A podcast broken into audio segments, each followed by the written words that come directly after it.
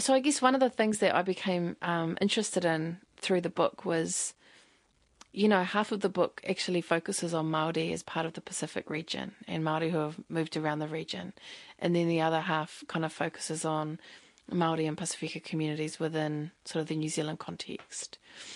And um, of course, once you start looking at Maori outside New Zealand, you you realise that that's another whole conversation that we have in places, um, but we don't we don't have as much as um, as much as we could.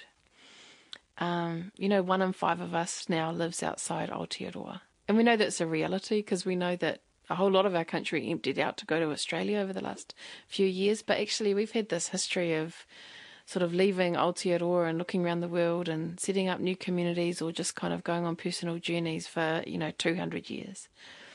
Um, and we have some pretty prominent people who have headed off around the place, and others who are less prominent but who are still kind of Maori heading off and having incredible Maori experiences.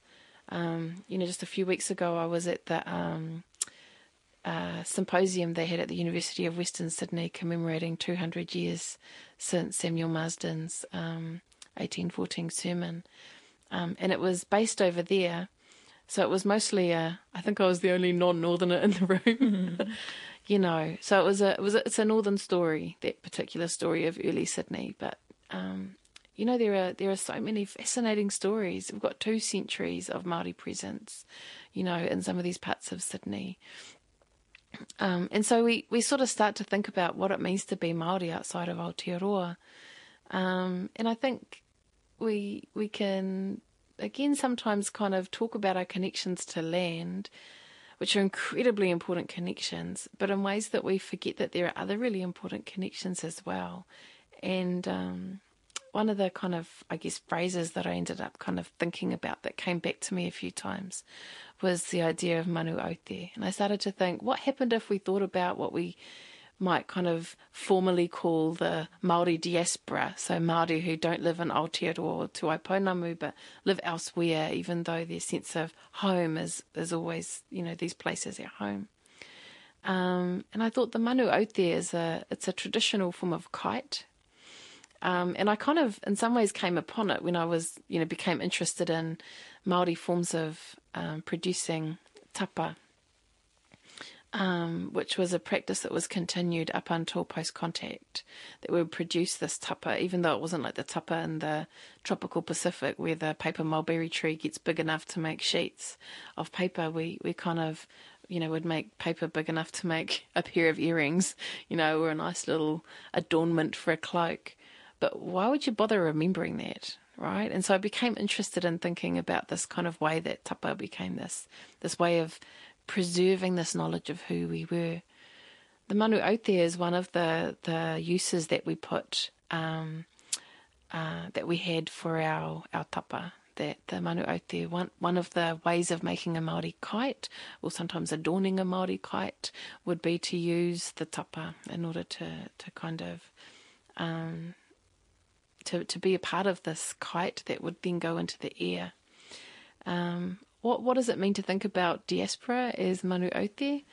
You know, any of us who have had any kind of relationship with a kite, whether it's like a newspaper and wool one with a couple of, you know, mm. drinking straws when you're a kid or whatever, all the way through to the fancy ones. You know, you kind of think about people down on the ground holding, holding onto the kite. And you think about the kite kind of flying ahead, and you think about the string, and you think about the relationship between all of these things what happens if we think about the Maori diaspora as the manu aute? Um, as kind of the kite that's flying. Now, I'm not trying to set up a kind of um, a European hierarchy of things kind of higher and lower.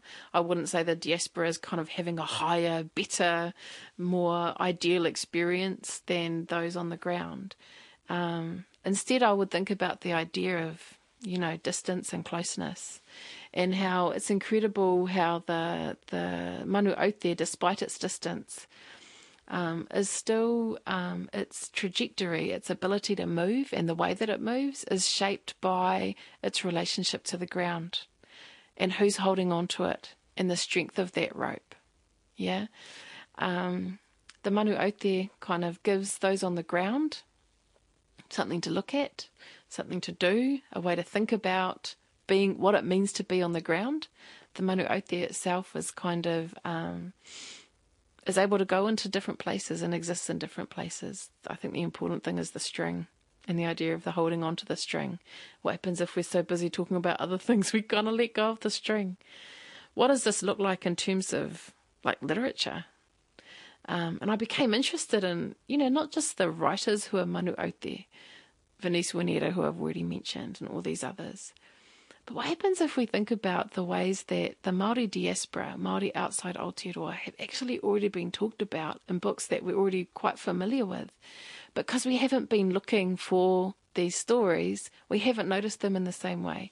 And I guess the most um, explicit example I can think of is The Whale Rider a book which, when it came out as a novella, you know, in the mid 1980s, um, you know, it's was, well written by Witi Ihimaera. So, so he, you know, Witi wrote that, you know, when he was living in, New, in New York. York. right? So he is part of the Maori diaspora as he's writing, and and he he he. He very publicly tells the story about how he had his daughters visiting, and there was a, a stranding of a whale in the Hudson, Hudson River. River.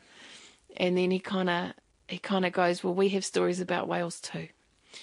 So we have this story, which we now think of as this kind of archetypal, deeply Maori story, which was written on what the 32nd floor of this building in New York City, um, and inspired by the grounding of a, you know, stranding of a whale in the Hudson River.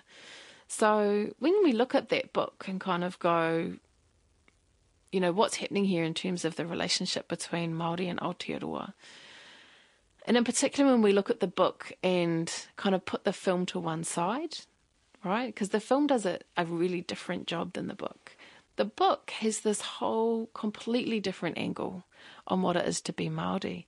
You know, the book is actually narrated from the point of view of Uncle Rawiri. That's the uncle that kind of is like the hard case guy in the movie.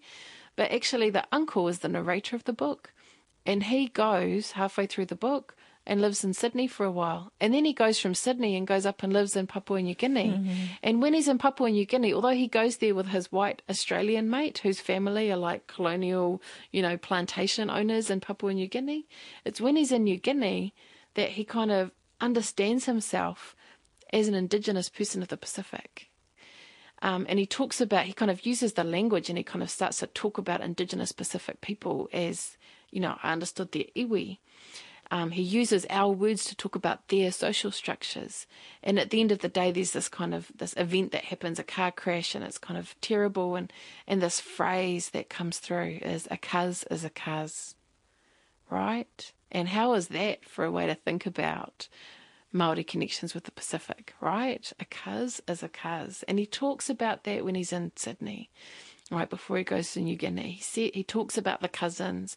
He talks about all of the reasons that Maori end up in Sydney, right? He talks about the discomfort of some Maori in um, some Maori contexts in New Zealand where they feel um, that they're not able to be who they are, particularly in relation to their sexuality and gender identity. And so they have this um, this kind of sense of refuge and a kind of sense of relief in Sydney, and that sense of of having a place as Maori in Sydney um, is undermined somewhat by kind of homesickness, right? Um, but it's not the kind of homesickness that actually makes you want to move home, right? Yeah, It's yeah. nostalgia. It's the importance of relationship.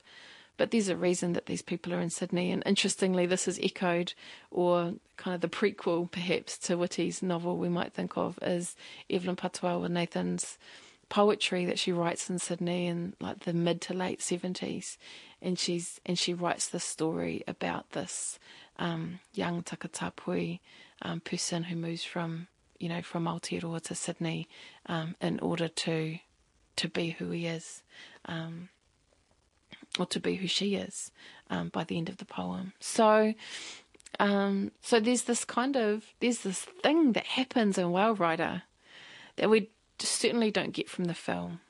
The film is a story about Maoris and maybe a few Pākehās, right? The book is a story about Maori who are part of the Pacific, right? Um, not always in comfortable ways, right? So the nanny in the book in the book is kind of like, hey, don't people in New Guinea like eat people and make sure you're not put in a cooking pot. So we, there's a kind of acknowledgement of these, this colonial views we've had of the region, but ultimately, um, for me anyway, the whale rider makes this really important contribution to our understanding of who we are as Maori, and that is within the region, um, within the Pacific region, a cuz is a cuz.